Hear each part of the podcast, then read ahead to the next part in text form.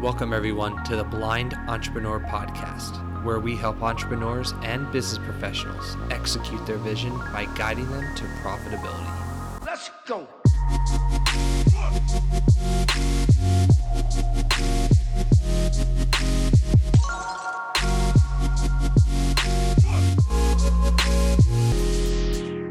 You are listening to episode 180, and today we have Ryan Strandin. He's a lifelong entrepreneur and did everything from running an international com- entertainment company to a photo, photo album scanning company to a marketing software company and now a kombucha subscription company. Kombucha is something that I've been drinking for a while now, and I'm excited to hear more from an expert about this, especially going the route of subscription model. It, it's definitely a, a different take. Um, Ryan, welcome to the show, man. How are you today? Hey, I'm doing great. Happy to be here. Thank you for having me on. No, absolutely. So before we get into the heavy hitting questions about business and entrepreneurship, uh, we have to talk about the important stuff, and that's food. And I'm sure it's something that you uh, that you love talking about since you're in that uh, that in that business. So um, imagine you just had the absolute best day of your life. Where are you going to eat, and what are you going to order to make your day complete? Hmm.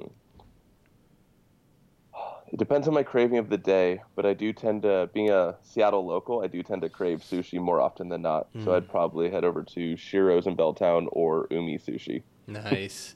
there was, uh, are, are you drinking kombucha with it or no?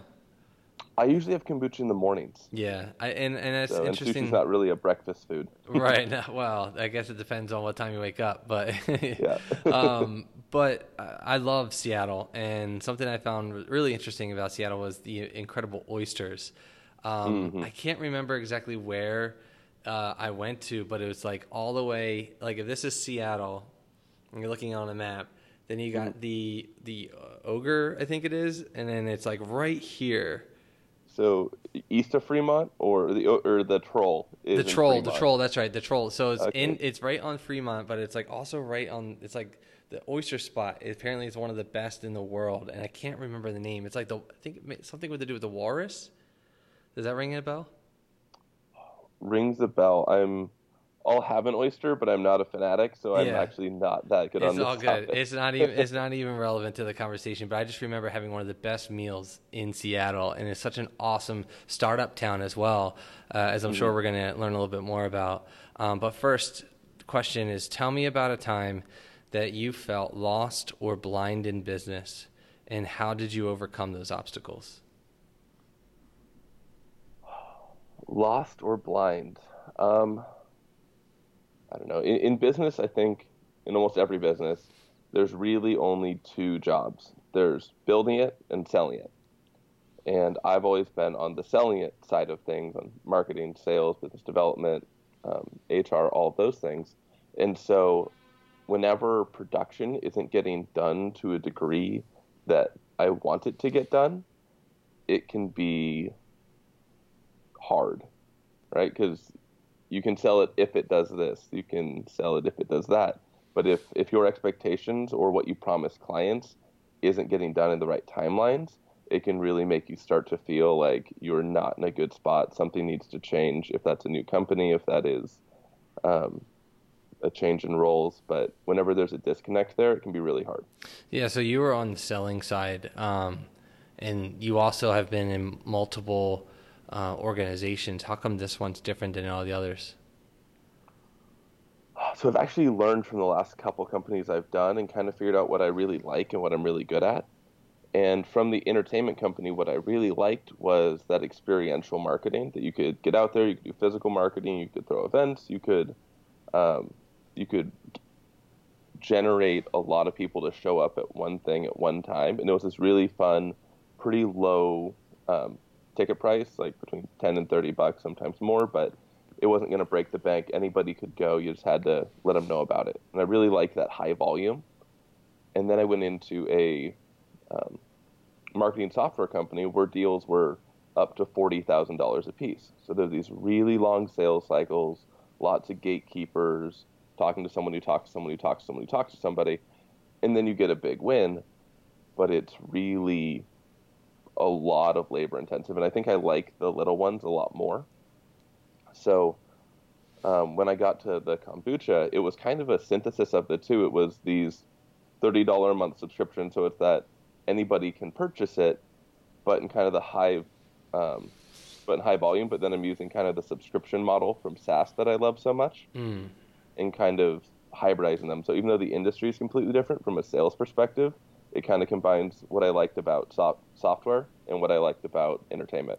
Yeah. So before we go any further about business and how you're growing the company, we have to get the fundamental understanding of what kombucha is.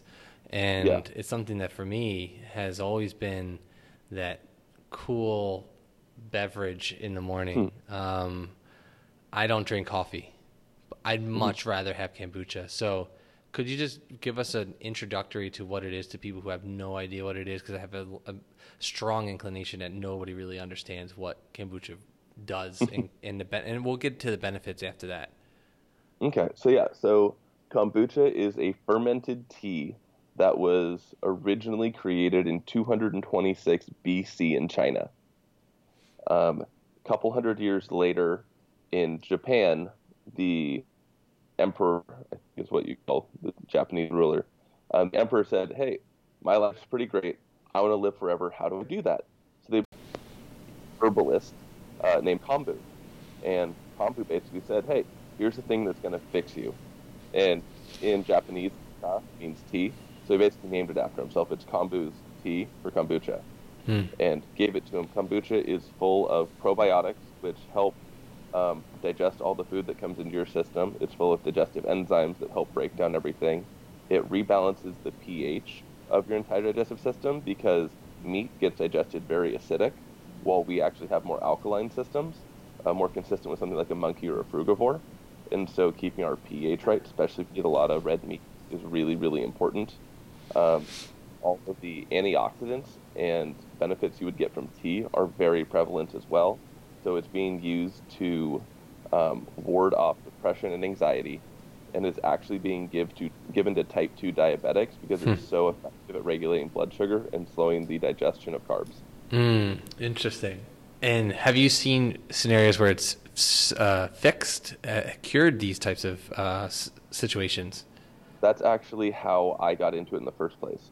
So that was my uh, marketing software company. I was, I had uh, really chronic acid reflux for about three years to the point I'd kind of given up on fixing it. I hadn't tried a bunch of things, but I was like, I'll just live with it. It's fine, which isn't the right attitude, by the way. and I'd always kind of liked the taste of kombucha. I'd picked up bottles at the store before, and I just kind of liked that tangy, sweet taste. It fit my palate pretty well. So for fun, I started brewing it at home. And after my first batch was done, I drank it every day, um, about 16 ounces worth. And one weekend, my acid reflux was 100% gone. Hmm. I was out of pain for the first time in three years, and I was like, wow, there's really something here. Yeah. So another week went by. I'm down six or seven pounds. And I go, there's really something here. There's got to be a business. So I started looking into it. And what I found out of why I never saw these results from store bought stuff is because about two to three years ago, every store bought brand of kombucha got slapped on the wrist really hard. Because on the shelves, they would their alcohol percentage would creep up past that half a percent line. And so, in order to keep all of their alcohol percentages below that half a percent line, they scaled back all the things that are really good for you. They scaled back the hmm. probiotic, yeast, which is a symbiotic relationship in kombucha. They scaled back everything that's really good for you in order to get these six month shelf lives, hmm. which is great. But in order to get full benefit, you need homebrewed quality. So, what I wanted to do is avoid retail altogether, basically homebrew kombucha, and get it to a consumer's doorstep within days of it being completed, if not hours. And that would allow people to really have this fresh, full power, not scaled back kombucha and really start to solve some of these internal issues. That's really cool. And um, wh- how many uh, cities are you currently in now? We're in, just in Seattle right now. In Seattle? Yeah, that's awesome. Started about two months ago. Yeah, well, congratulations. Um, I think what's really interesting is I didn't know that about the the um, the setbacks in, in kombucha. So my question is, are they are those setbacks of like the retail chains? Are they still applicable? I guess you want to say. Like, do they still have? Are they still taking out a lot of the necessary benefits um, if you were to buy it at a store? Yeah, it and again, it's still good for you. Yeah. But the what I like to compare it to is buying vegetables out of South America that get covered in wax and shipped up here, and they're trying to extend how long they last. Mm-hmm. Um, versus going out into your backyard and picking some vegetables and eating them. Yeah. It's not don't eat the ones from South America. It's just a lot better if you can have them fresher and more local. Yeah, that's interesting. So, um, I mean, the benefits of of um, that you've physically seen, but is there anything else that you can say that like how often should you drink it? Um, is it an everyday thing that you should drink? Um, I guess just go into un, under the basics of like how can we apply this new lifestyle if we choose to drink kombucha. Yeah. So what we've been doing recently is doing these, excuse me, seven day challenges where we have people basically try to drink kombucha every day for seven days, and we track the results. Mm. And I can I can actually send you the um, the charts later on, and everybody saw a massive improvement in their mood, in their digestion, in their skin, in their Hmm. um, in how well they slept, and everything like that when they drank it every day for seven days. Um, now, daily can be aggressive for some people, um, but I think it's good to always start out with kind of a cleanse of it to rebalance everything. Yeah. However, we offer subscriptions in three different ways: either weekly for the for the diehards that want it every day, like myself. We have a couple customers like that, um, or every other week, or once a month, depending on how much your household actually drinks. Yeah. And that allows you to, if you really wanted to, start off with a cleanse, drink a whole bunch, and then you go, you know what? I don't need it daily. Maybe every other day, every third day, or I'm going to split it with somebody. Allows you to kind of integrate it into your lifestyle after you've kind of cleansed Yeah. um, in a pretty carefree way. Now, as a as a business model, um, you making it yourself and then selling it on a subscription base, has there been some setbacks, being that you are so young into the uh, into this into this venture? Uh, there are a lot of obstacles to overcome, um, but that's kind of the joy of business, right? You get a new problem and you get to solve it. Um, and going to a new industry just means it's, it's more problems I get to solve, which I'm actually pretty excited about. Yeah, and and so um, the next question I have would be is getting your first 100 customers is always like that thing, you know, it's that joy. And as you're growing, maybe you're there, maybe you're not. But what are some ways that you are growing your membership base, your subscription base, um, from a marketing sp- perspective? So, how are you obtaining your first 100 customers? So we actually have one of the best problems I've ever seen that I've ever had is that we're selling more than we can even supply. So we are selling almost every drop that goes out the door, um, and we've been doing that by sponsoring events. Right, anything that is tangible and especially flavor oriented, Mm-hmm. um, you have to get people to consume. So what we've been doing is we've been um, we've sponsored events. We sponsored the Upstream Music Festival in Seattle. We sponsored the cryptocurrency event in Seattle. Uh, we're sponsoring a yoga event coming up in two weeks. We're going to a farmers market this Sunday, and just getting it in front of people, explaining really the difference, why we're doing it, why the subscription, why fresh kombucha really matters, and people really get it. Mm-hmm. Um, and then also, we have zero attrition so far, so everybody who signed up for a subscription still has a subscription. Um, so we've got this really good customer loyalty, and they've been helping refer us out, and we've been growing that way organically and Good just getting in front of people. Yeah. Do you think that um, that same philosophy in business can apply to other uh, non-food related type of uh, businesses? Absolutely, it's almost impossible to find a SaaS system out there that doesn't have a free trial. Mm-hmm. if your margins are good, if you have the ability to let someone try something, do it. Yeah. right? Because at this day and age, it almost seems deceitful if you want money up front. It seems like you're trying to hide something or it isn't going to fulfill that need um, adequately if you're trying to lock them into an annual contract without even letting them try it. Yeah, no, that's very true. Very true. Uh, I mean, that that's that's awesome. I mean, so like, you started in Seattle. You live in Seattle.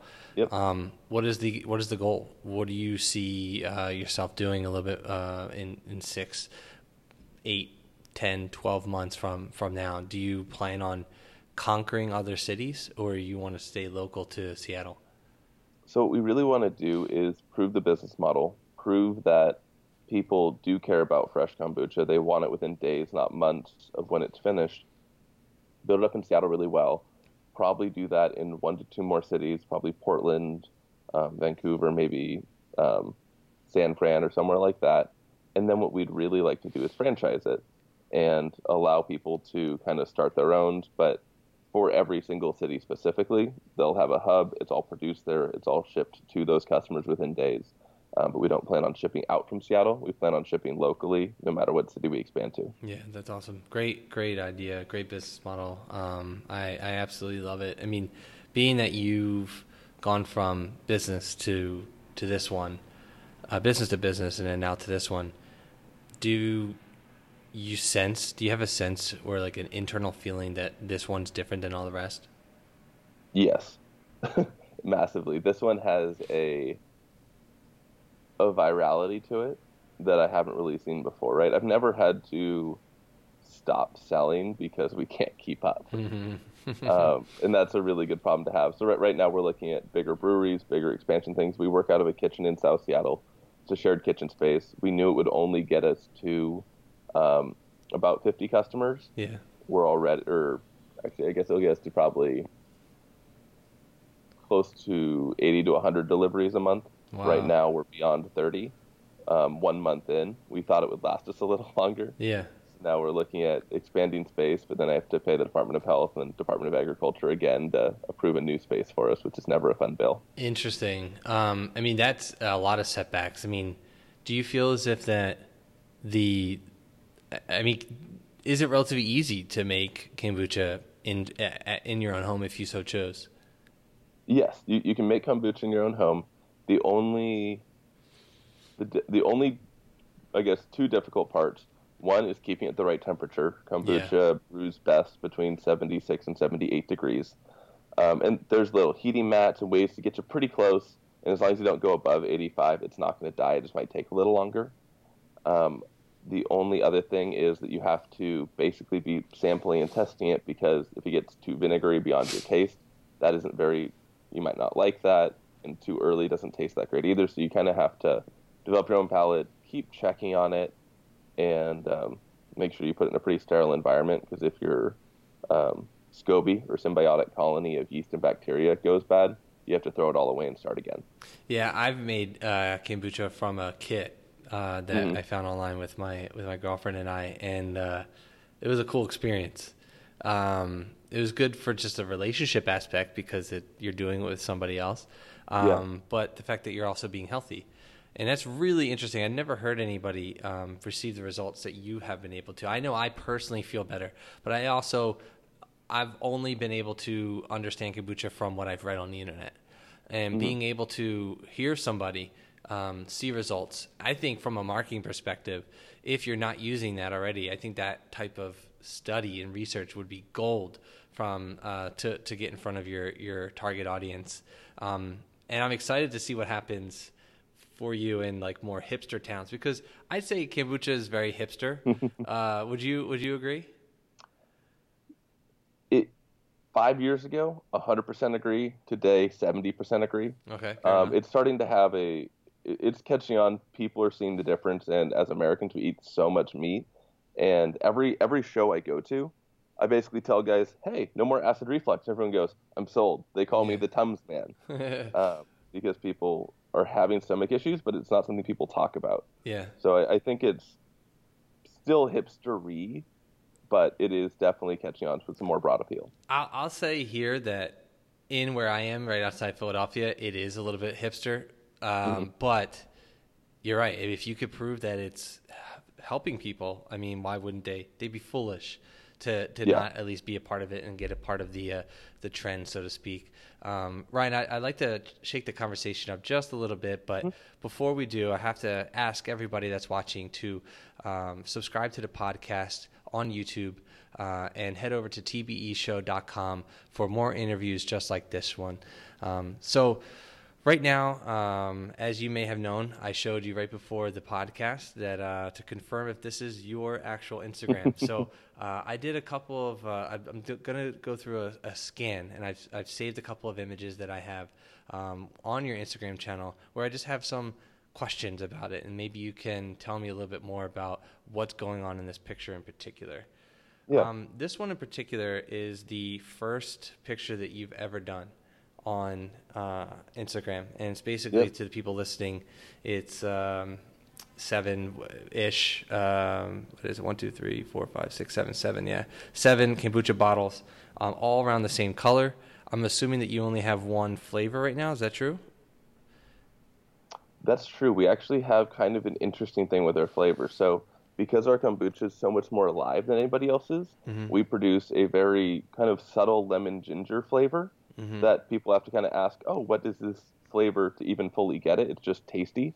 Yeah. Um, but then we encourage people to add about an ounce of a fruit, a raspberry, a blueberry, a cherry, a um, boysenberry, you name it, and then leave it overnight, and it will. The Morph. booch is so live, it will basically consume that and become that flavor very rapidly. Interesting. So instead of trying to compete with GT on 37 flavors, we do Right. one really tasty flavor, and then empower our customers to kind of make it their own. And that was going to be my question. Do you have any anticipations of coming up with a new flavor? Um, but it seems as if that that extra level of care, um, that extra level of just uh, brand awareness and making it your own. Have you found that more people are receptive to that than rather having all these eight thousand different um, styles and uh, flavors, whatever it may be? Absolutely. I get emails daily going, "Oh my, oh my God, cherry's the best. Oh, this one's the best. Oh, I tried strawberries and I love it." Hmm. Um, people are really having a lot of fun, kind of making it their own, Yeah. and I, they don't feel that empowerment with any other brand. And the next picture that I have is just a picture of um, a, a young woman drinking the the bottle, and I thought that like what you're doing on your Instagram is really interesting. Um, and you only have 36 posts, and you have about 2,000 followers at that point, um, and you're using other people to promote the brand. That's actually my co-founder's girlfriend. Oh, okay, nice. Well, I was just gonna say, like, what you're. I mean, you have other other people in pictures um, on your Instagram. Do you, do you feel as if that that's a, a smart way to do marketing? Um, because it seems to be resonating with people um, pretty pretty extensively. hmm Um, she is a professional model, which Oh. is particularly helpful. Yeah. so it was kind of a no-brainer to use. Um, her name's Renee Eddy. She has her on Instagram. Look her up. I believe it's just Renee Eddy. I can send the link later. Um, but it was kind of a no-brainer, and she's kind of helped us frame some of the shots and said, "Oh, we need this." And because we are such a locally focused Seattle brand, I think what's resonated well is the fact that most of our shots are very iconic Seattle. Yeah, If you're exactly. a local, you will understand that that's obviously the gum wall. Mhm. Or we've got some at the sculpture park, or I have some at the UW when the cherry blossoms are going. And those iconic shots resonate with Seattleites, and that's what I'm really trying to communicate with. Yeah, that and that's really smart. Um, and, and and to anybody that's listening, I think that is a a great example. That's why I wanted to show that picture in particular because it had this the iconic Seattle. It had the person drinking and using the product. Um, I think if anybody needs inspiration to figure out what it is that they're doing, uh, what they need to be doing on social media, um, and you have a product, I think I think you guys are doing it right at at uh, at Bucha Belly. So uh, kudos and congrats to you on that one. Thank you. Um, this question in particular is just going to be a straight shot. Uh, there's going to be no context at all, but I just love asking this question, and I can't find a better way to add it into the mix. Um, what is your dream? My dream for Bucha Belly or my personal one? Whatever pops in your head. Uh, I both one either. Um, my dream is to have complete control over my time and my money. I don't want to say I'm not going to do that because I don't have enough money. I don't need millions and millions. But if someone's like, "Hey, let's go to Ireland for the weekend," I want to be able to say yes. Mm-hmm. Um, and then the second part is I want to be able to say yes because of time, right? I want to create systems that grow and work and operate from within, produce a reasonable amount of revenue um, that allow me to really experience all life has to offer. Very cool. Great, great answer, and thank you for your transparency. Um, the final question that I have is the blind entrepreneur is defined as a person who may be temporarily lost or blind in business, maybe the, the type of uh, people that you once were at the very beginning of this conversation. So, to those people, what are three pieces of advice that you would give to a fellow entrepreneur?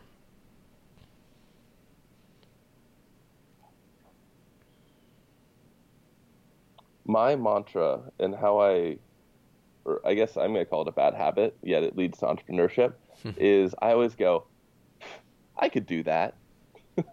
and I think that's kind of the heart of the entrepreneurial spirit is seeing something that you want to do or think you could do better and just having the confidence and belief in yourself to believe, I could do that. Um, the second is anytime you come across any um, problem, you go, this should be easier figure out if it is. Google it, find a solution, because guaranteed you're not the only one who thinks it should be easier. If there's a if there's need, if it's not being done by somebody else, that's that's a business idea. If you, if you combine the this should be easier and I could do that, that's a business as well. And then the third piece of advice is a support system. You need people who believe in you you need people who are going to be honest with you. And that's a very fine line. Having people be able to say, that's a great idea, or have you thought about this? But kind of will help critique you and not just blow smoke are vitally important. And if anybody ever said, I knew you were going to fail, get them out of your life. Mm-hmm. They are from the shadows making you feel worse about your dreams, and you can't have that. Mm-hmm. Interesting. It leads up to a, um, another question. What happens mm-hmm. if that person is a really good friend of yours? What happens if that person They're is not. a family member? What they you, be a family member. They're not a very good friend. Mm. Um, you can try to get them on board, or basically say, I, I'm going to pursue this dream. I'm going to go after this. You can get on board, or, or you can help support me, bite your tongue, or get out of my way but you can't have both. You can't have somebody, especially someone you care about or is important to you, whispering in your ear that you're going to fail and possibly believe that you're going to succeed. Yeah, that's great advice. Well, Ryan, thank you so much for your time this morning to talk about your experiences and uh, and all the things that you've been able to accomplish in, in, in your business, Bucha Belly. It, it sounds like an amazing thing, and I'm excited for hopefully one day for it to come uh, to, over to this uh, neck of the woods over here in the East Coast. Um, yep. I'd like to give the next 30 seconds to you to just promote everything you have going on. Um, tell us uh, how they can, uh, the people in Seattle can become a customer if they're listening and they want a possible franchise. Uh, even though it's not available right now, I'm sure you're still thinking about it. Um, or whatever it may be, just give us the next 30 seconds to promote whatever it is you have going on. Okay. Um, if you are local in Seattle, go on to www.buchabelly.com and sign up for a subscription. Uh, if you want to shoot me an email directly, I'm Ryan at bucha-belly.com, and I will I'll send you a free bottle. Um, we're actually starting to promote a whole bunch of. We were so successful with our first seven day challenge that our biggest skeptics are the ones that now have weekly subscriptions. that I'd love to get you signed up. I'd love to give you a week free and uh, see if we can fix your stomach issues, help kind of just rebalance your digestive system. Whatever it takes, we want to make you healthy. Very cool. And it's B U C H A dash B E L L Y dot com, and all of the information is going to be in the show notes. Uh, to those that are still watching and listening, thank you guys for always liking, commenting, and subscribing. Don't forget to subscribe to the podcast on YouTube and head over to tbeshow.com for more interviews. Go out there and execute your vision, everybody. Have a good rest of your day.